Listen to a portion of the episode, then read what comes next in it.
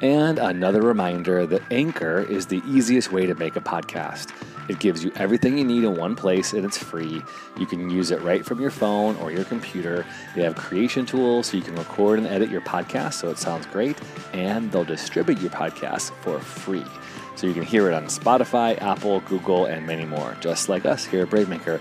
Make money from your podcast with no minimum listenership. So download the Anchor app today and go to anchor.fm to get started. Thanks to our sponsors. Now back to the show.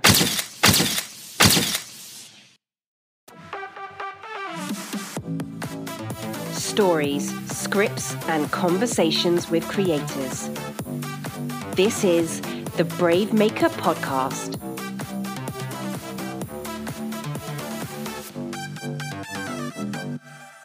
Well, hey, everybody. Welcome to the online Brave Maker experience. My name is Tony Gapastione. I don't hear you. Oh, I hear you. You need a refresh. Krystina sometimes has things with her. She sometimes has things with her um, her computer, there. so she's gonna refresh, and I, I will do. I will do the the intro. Sometimes when we show a, a clip or something, it cuts her off. No idea why.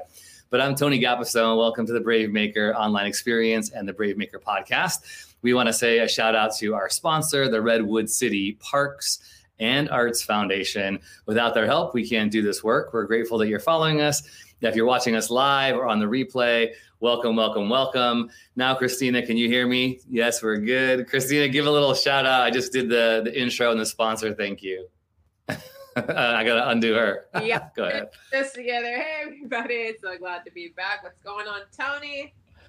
So today I am holding um, all of my most recent subscriptions to Variety magazine. These are what we call these are what we call in the, the industry the trades. It's all the articles and the deals and the interviews and all the things that are hot and what is happening. And we are really excited today that we get to have one of Variety's newest staff members, hmm. Clayton Davis. Yeah, welcome, Clayton. Hey, friends. How are you? Good. Thanks for being here, Clayton. So, Clayton, we were just chatting with Clayton uh, before everything started, and he said he's like the very first person of color to hold this job in any publication in the entertainment trade area, which is really huge. Uh, as an awards editor, he basically came up on his own and started writing and critiquing films, and then got a call in July, and boom, here he is. So we want to dig in because we love film and TV. Our whole thing is we believe stories have the power to change culture. That's what Brave Maker is all about. So yeah, why don't you just give us a little intro and tell us kind of how this started, how this journey, your story started. Uh, yeah. So uh, I'm uh, East Coast, born and bred. Uh, born in the Bronx. Uh, lived here. I live in Jersey City now, which is right across uh, across the river. Um, but yeah, like I love movies my whole life. Uh, one thing I'm very passionate about is uh, diversity and inclusion, but not just uh, on screen, but that bleeds into all facets of entertainment. Uh, when I was younger, the only I used to say, you know, when you're five years old and you're in kindergarten, you say, "Hey, I want to be uh, I want to be something when I grow up," and you pick like the most luxurious, most cool job you can think of. I said I wanted to be an actor because that was the only thing I could associate with film because I could see an actor on screen. Uh, I grew up in a pretty poor neighborhood in the Bronx. Didn't uh, have a lot of access or uh, exposure to to different films and movies uh, you know, I did, I did like, you know, the pop culture wise, but like, you know, like I like one of uh, ongoing joke, uh, that, not joke, it's, it's true, but I saw Star Wars backwards. I saw Return of the Jedi first, and then watched it backwards because I was like five and six, and my family didn't know better. So like I get to Empire Strikes Back and like, Luke, I'm your father. I'm like, yeah, I know that already. Like, why is this such a big deal? They got room for me for all time. Um, but yeah, so yeah, I, like I didn't know what a cinematographer was until like I got to college. You know, I was I, I didn't even know I wanted to be a writer until after college because you know you just don't get a lot of exposure to that. But once I started getting into it, I like you know I wrote for a, a guy for a few years, started my own uh, blog wrote for that for 12 years, which was like 36 in internet years. Uh, and then this past July, got tapped by Variety. I uh, love the Oscars. I love uh, awards, and I know um, it's very interesting to say that you love those things, especially when you're uh, advocate for cultural uh, identities and diversity, and we don't get a lot of that sometimes. I don't blame the Academy for that. That's they can't vote for what's not there. So that's what I've been uh, kind of doing. in at Variety, I, you know, I came in, I came in swinging. Uh, Oscars made their big uh, that, uh, uh, announcement for representation and inclusion, like literally day four of me being here. You know, like the, the Sunday before I, I was supposed to start on the first. The Sunday before I started, that's when we lost Chadwick Boseman. That was my first piece for Variety. was writing about Chadwick Boseman. And then I was scurry, I was like looking through the internet uh, for like you know Chadwick Boseman pieces. Weren't a lot written by uh, by black uh, writers because we're we're not we're very uh, small pocket or any person of color rather small pocket of the uh, journalism industry. So cultural the diversity uh, part is my thing for all parts of entertainment. Got to have great stuff happening on screen uh, that I can see. Got to have diversity behind the screen, women, uh, people of color, and then you need people of color to cover those films. Um, got very few people of color in the industry, but they have a lot of white publicists, and they don't get them over to us, you know, the way we want. So, or the way we, we the way they should. So it, it bleeds into all all things. Clayton, can you tell us a little bit more about your ethnic background and how that has shaped the way you've paved your own way? Sure. Um, so my uh, my mom's Puerto Rican. Uh, you know, born born in Loíza, Puerto Rico, and then uh, my dad's black. And growing up, uh, I, I had a lot of uh, you know my cultural uh, identity has been something that I've, I struggled with my my whole life. Um, there's always been like this cultural ambi- ambiguity to me when people see me on the street. I, I joke around and I say that you know people see me and they're like not quite sure and even my name like drops like you're not sure what's gonna walk through the door and then the wire came out and then it kind of ruined that forever because people started calling me senator clayton davis and stuff somebody but, said uh, i said something about your name and someone i haven't watched the, the wire i feel super bad about that but someone dropped one of the catchphrases that that character always said like, yeah yeah yeah i was like oh i didn't know if we could curse here so i didn't want to curse but yeah, yeah, yeah. all the time literally all the time um but yeah so uh, yeah, I grew up in the Bronx. I grew up in a when I was in the Bronx. We lived in a predominantly black neighborhood. I'm half black, uh, but I'm not dark skinned, so I wasn't black enough for the black people. Moved to Jersey City when I was close. I was like nine or ten years, uh, eight, eight or nine years old. Moved to Jersey. Uh, moved into a predominantly uh, Hispanic neighborhood. Uh, a lot, a lot of Puerto Ricans, Dominicans, uh, Colombians. Uh, but I don't. But I didn't speak Spanish. I don't. I don't speak Spanish fluently. So I wasn't Puerto Rican enough for the Puerto Rican people, not white. So I'm not white enough for the white people. So a lot of that like took a toll, like, you know, trying to like figure yourself out. And because you have this cultural ambiguity, you know, like I I told people like I, I fight for equality, but I know that I've benefited uh, from that ambiguity walking into job interviews, you know, when I was working in the corporate world you know, because people, I feel like people were like, yeah, I'm not quite sure. So we'll see what happens and see how, uh, how this pans out.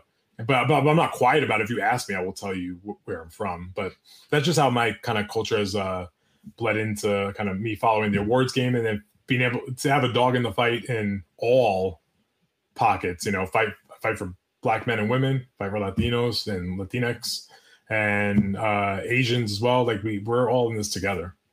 Thank you. Thanks for sharing that. I appreciate that. It's something that you know for me as a white dude who started this organization because I recognize that I had blind spots. Mm. I needed to learn, and my ignorance and you know my silence on these issues, even as a filmmaker, one of my very first learning experiences was recognizing how I wrote a story or my very first screenplay and how the the hero was a white person and someone said this person doesn't have to be white you know? Mm-hmm. and that got me loretta devine to star in my first film which was super beautiful.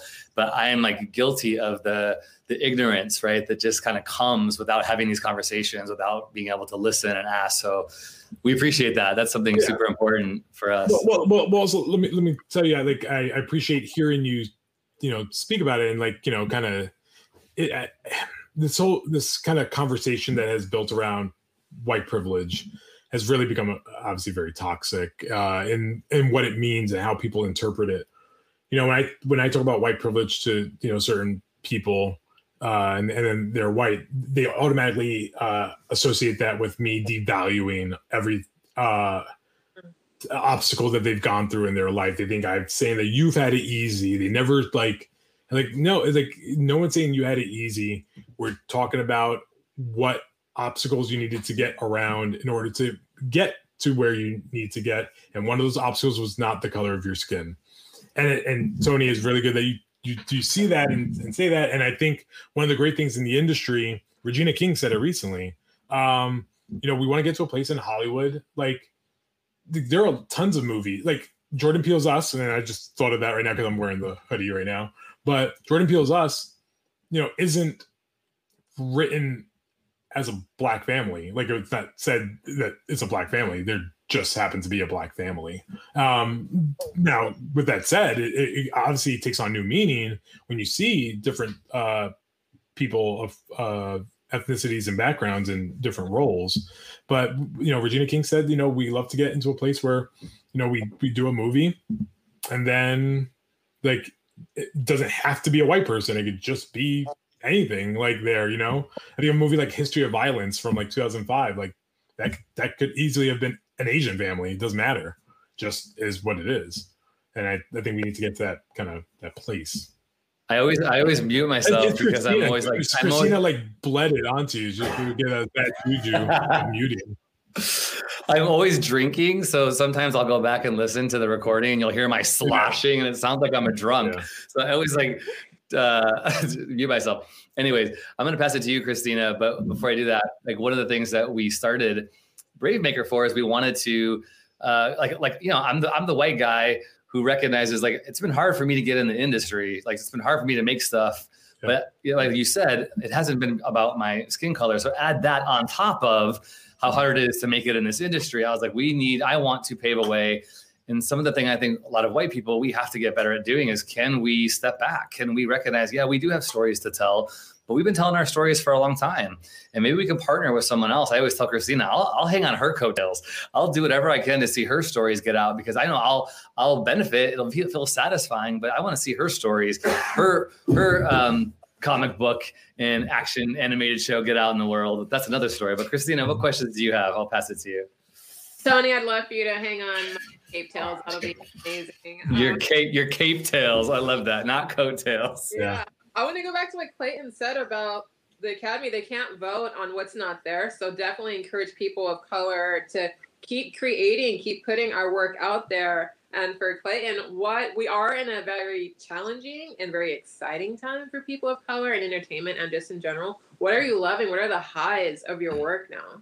Oh my God. I mean, whew, I mean, listen, I, I know we're making like I, I'm, I liked, I listen, like I, I, try to live as a glass half full kind of kind of guy, um, which which doesn't always, which it's very difficult. I say I said it very lax, like you know, just like oh yeah, I do, but it's it's really hard to do that. Um, when it comes to the industry, though, I've seen great strides in the last few years. You know, Moonlight won Best Picture, uh, Twelve Years a Slave won Best Picture, Parasite won Best Picture.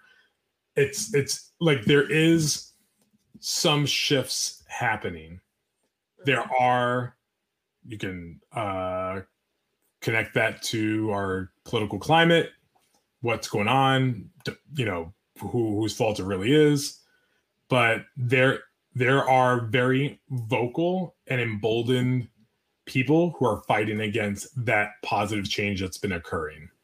Um, one of the great things i loved variety for you know before so you know and variety before i got you know in the last year before you know i got here wasn't like you know the most culturally diverse place you know with like all these different like writers and stuff you know there's still a lot of work to do in, in the journalism uh space um however you know the, i've you know the academy announced their their rules and standards. I got to write about it. And i got to write it from the from a point of view of someone that's a person of, of, of color. And i think that in itself was was really gratifying and felt i felt emboldened to just be like all right like i can do this. Like i can, I can you know i've never been afraid to say what i what i want or what i think or how i think things should go and you know I've, I've garnered a following over uh, the years, but Variety has uh, afforded a opportunity to have a platform that I never thought possible. Granted, now the floodgates are open to a lot more of the negative, uh, ignorant space of of the internet. The trolls are are, are working overtime, but the, uh, this is an exciting time for movies. I, I, I reject the narrative that movies are dead. Reject it swiftly and very, very aggressively. Like it, they exist. There's plenty of them. A lot are going to get pushed out, but it gives you the opportunity to discover things that you've never seen before. I think one of the big things I talked about earlier about access. I just spoke about it recently with Spike Lee. Uh, I had an interview. I interviewed Spike Lee my first few weeks here. had a sit down with him. Uh, minority groups, especially, we did. We don't know about our culture and a lot of it is because you know we don't know what we don't know. If it's not there for us to experience and to discover we can't we can't find we can't we can't see these things. Like you know i have cinematic blind spots. I put in my first call my first uh my, my second column after the chadwick piece did my introduction of like who i am because people didn't know who i was. And i talked about my cin- cinematic blind spots that people get embarrassed. Like you know i think we all have them but a lot of people don't like to talk about them like i've never seen casablanca. You know? And is like a curse word to people like how dare you like not ever see this movie? Like when was i supposed to see it? Like like like i, I didn't go to film school. My my schools didn't have like like you're lucky i've seen like a lot of this like all my academy like especially deep dive history has happened within the last like 15 years. Like i'm ca- i've been catching up with a lot of things but also keeping up with what's happening now. So you know you have to do the work to go back. But I've loved discovering movies that, especially like that are like in the cinematic stratosphere that people talk so highly about, and then having a different opinion on it and experiencing it for the first time as an adult versus you know just being told it was good your whole life. I yeah, I, I, was thinking about my own uh, coming up as well. I did not go to film school. I started as an actor, and I learned on on set. Like, thought, hey, I want to do that. I want to write. I want to direct.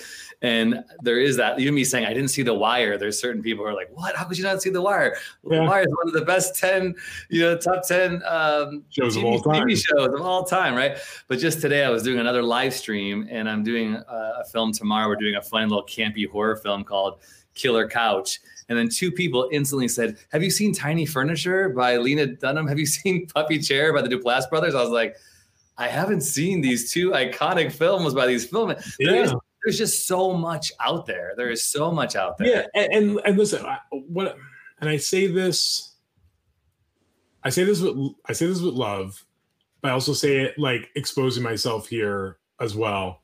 I think there are a lot of critics, journalists, like people, like people might. I'm like I'm not that old, but I'm not that young. Like that, that have never seen a lot of a lot of these movies. Like I I, like, I saw eight and a half for the first time like in the last like four years. Like there's just like a lot of things that you you, you just like if you don't if you're not supposed to you don't do it. Like a lot of the older movies I saw were because if anyone's a uh, East Coast New Yorker can talk to this. Uh, I saw Channel 11 WPIX every every Saturday uh, afternoon. They used to play like old movies and stuff like that. That's how like I discovered like batteries not included in Cocoon, like because they mm-hmm. play them on repeat and stuff like that. You know, we that's how you discover certain. Like my my wife loves Alfred Hitchcock. She discovered it because in high school her teacher was out in the sub threw on um uh rope or dialing uh, yeah, rope uh just on the class and the class was like talking or whatever and she was just like cap never saw an Alfred Hitchcock movie before and just mm. captivated by it, you know.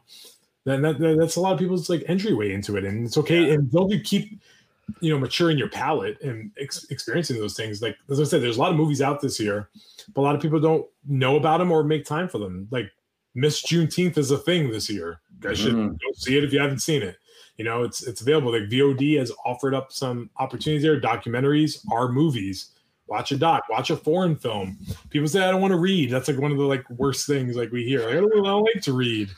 Too Parasite, Parasite won for a reason. It yeah. wasn't the only foreign film that's been worthy of winning Best Picture before. So go if for you, it. If you if you don't like to read, if you want to be in the film industry, just read Variety magazine. read Clayton. okay, so Clayton, let me ask you this question because I um, ever since I was little too, my fascination was always acting. It's now you know switched to the filmmaking world, but I grew up watching TV shows. I grew up watching the the Emmys and the the Oscars and every I think not everybody, but a lot of people dream about like could I be there someday? Like that's kind of my um, you know my guilty pleasure. Like you go, oh, you practice your little word speech, and uh, a friend of mine, I'm going to pull up his his because I want to talk about how awards and TV kind of play into this culture that we're into right now. But uh, he wrote did this little funny little doodle. It says, "The world is on fire." Me what time are the Emmys? Also yeah. me. like there's this challenge. This is a, that's a shout out to Marcus Robinson. So huge shout out to you, Marcus. But how do you navigate the challenge of, you know, being a cultural advocate, a TV and film lover in the midst of the crumbling of our world and society at large, right? Yeah, I mean, listen, like it, it, it's real. We're in pain.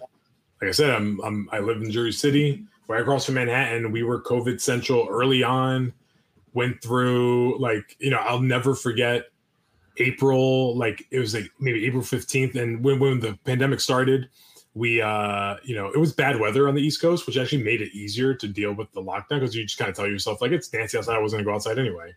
We had our very first nice uh, day and I went for a bike ride and was not prepared for it cried the whole time because then you saw the makeshift memorials and you saw all the gates close. And then the the the best analogy i can give because people are like how did it feel?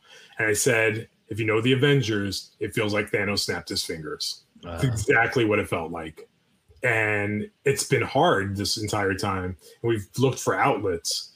My entire life film is art art is film art is my outlet and i will live and die by it and it can bring the darkest times to light.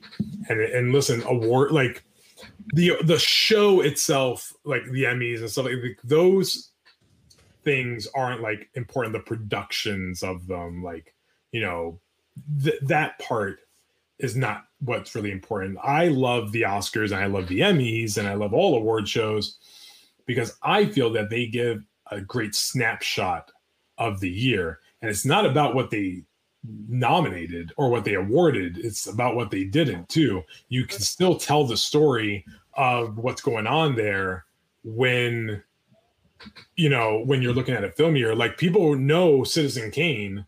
Like you, you say to any film circle general people know it. But uh citizen kane didn't win best picture and normal people don't know what won best picture that year. It was how green was my valley by the way. But no one talks about it. Like people talk about Citizen Kane. Vertigo, one of the greatest films of all time, not nominated for Best Picture. You know, The Dark Knight getting snubbed for Best Picture propelled the Academy to expand their Best Picture from five to ten. So you get a story in every film year, and I think uh, this year we're going to have a story. Listen, I think whatever wins Best Picture this year, obviously, I, I, I joke, but not really, that they're going to have like an asterisk next to their Best Picture win for all time you know, because it's always gonna be like, yeah, you won in COVID, good, good for you. Like, you know, I think a lot of that's gonna happen. But listen, it's gonna we have a, it's a long way to go.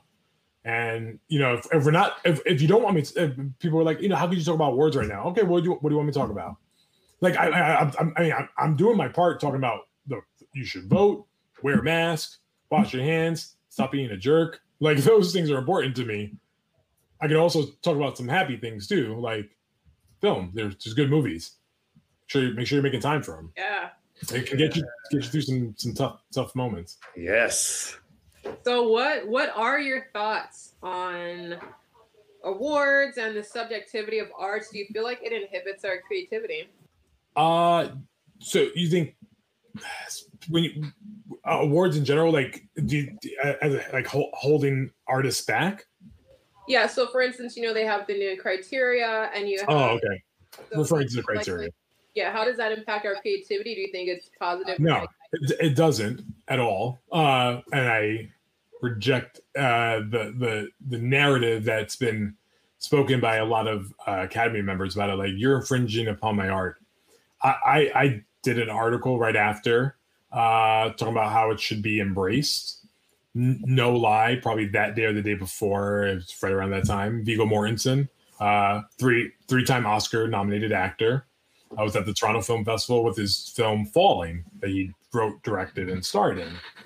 Uh, and he was like, "Oh no! At the end of the day, this is exclusion, and um, you know that that's not right." You know, and then he brought and he used uh, the film of last year, my favorite film of last year, by the way, 1917. Mm-hmm. Said it wouldn't qualify under under the standards.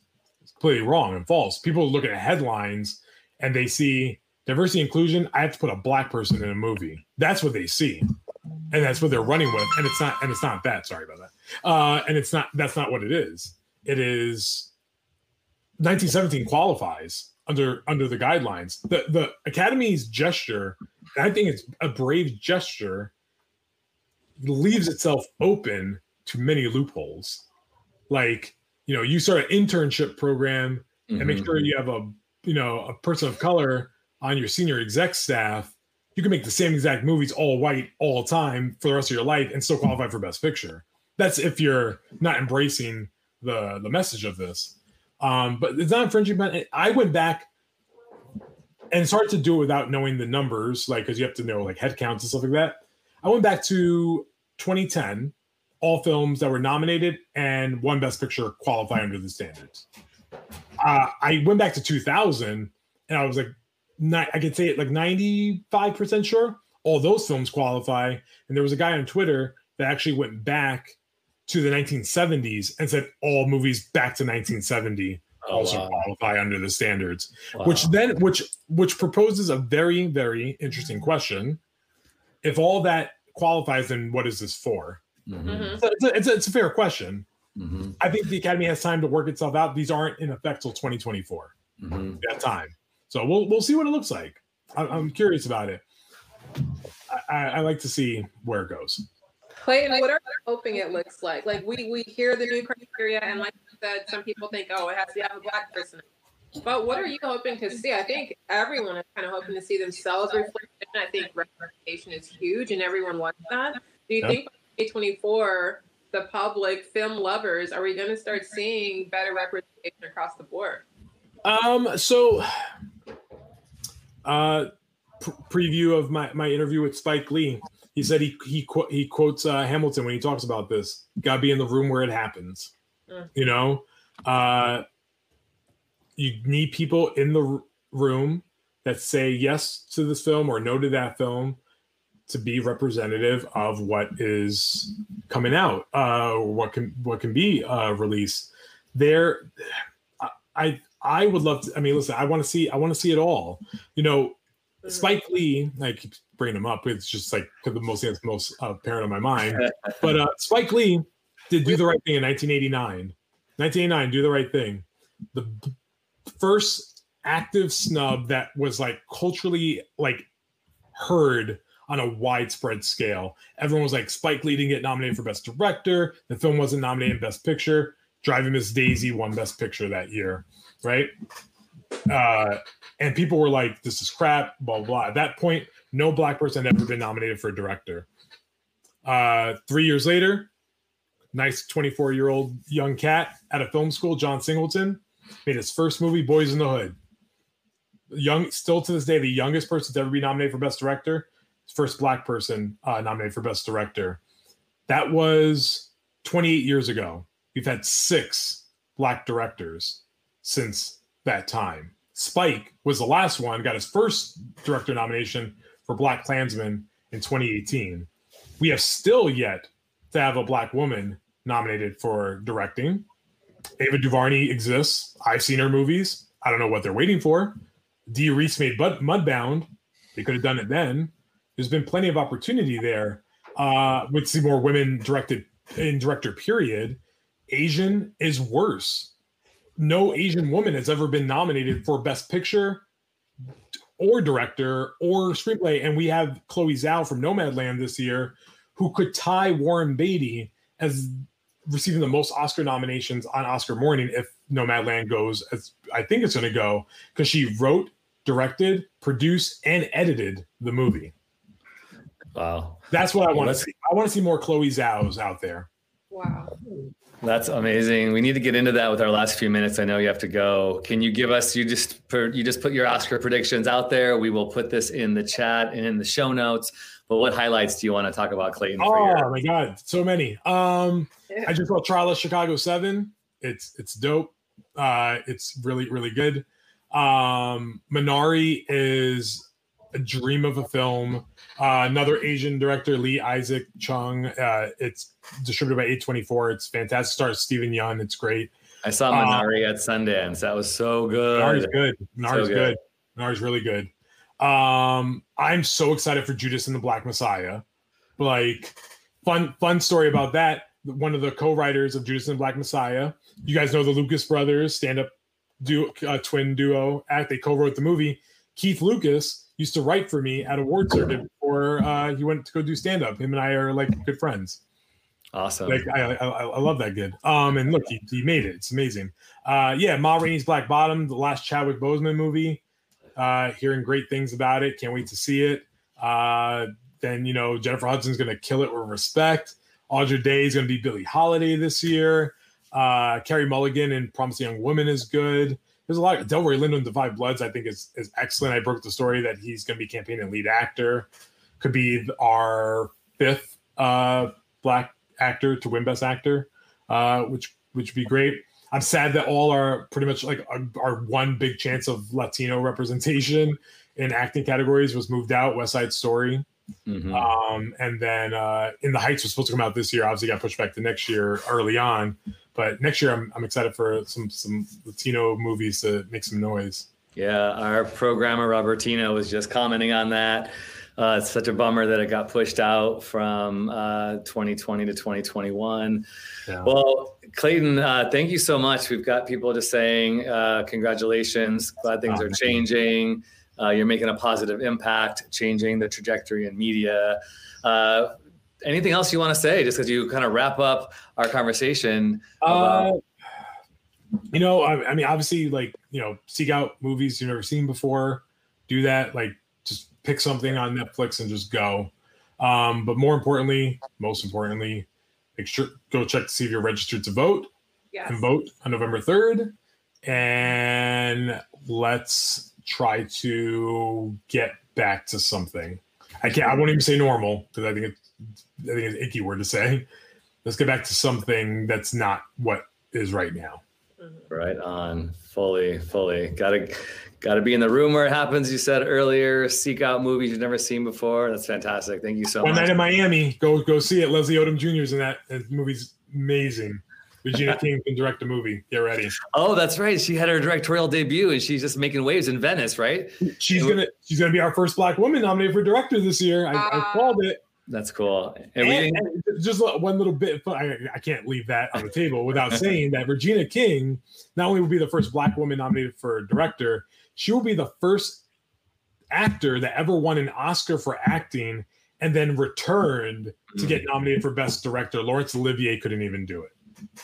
Wow, that's huge. So, This My is- girl, This is She's great. queen.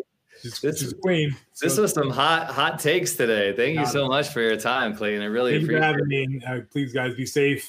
Thank you. I'll come back anytime. It's All fun. We will hit you up and stay on so we can get your uh or I'll, I'll email you for your address so we can send you a you are the story shirt. Yeah, yeah. It's- Fo- it was- follow, follow Clayton at Award Circuit. And as we uh, launch out here, take a look at what's coming up and how you yourself can sign up for our short film workshop and or get our uh, infamous uh, merchandise as well. Stick around.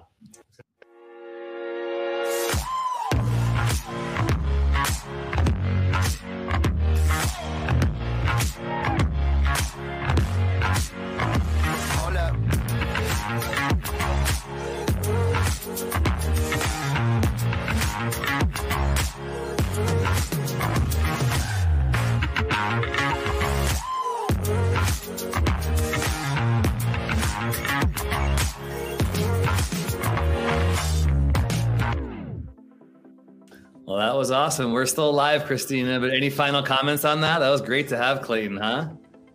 Can you hear me? I can't No, I think I lost you. I'm reading lips. we okay, she's reading lips, but uh, that was it for today. Thank you so much for joining us. If you have any questions, uh, you want to get involved in what we're doing here with Bravemaker, go to our website, bravemaker.com. We are, of course, a 501c3 nonprofit organization, and we truly depend on your generous giving. Could I ask you to consider giving $5 a month, 25, 50 bucks a month? Go to bravemaker.com slash donate, or you can use your cell phone, literally dial um, text Brave Maker to 44321. Take your cell phone and just text 44321, the word Brave Maker, and right on your phone, you will get the ability to give right here. I would love you all to consider supporting our work because we want to keep going and uh, beat this pandemic. We're not going to go under. So thanks so much. Brave Stories change the world, and you are the story. We'll see you next time. See you, everybody. Thanks for listening to the Brave Maker podcast. Subscribe give us a rating, and share with a friend. Bravemaker is a 501c3 non-profit organization. Our work is funded by generous patrons like you. Support the podcast with a tax-deductible donation at bravemaker.com. Brave stories change the world. You are the story.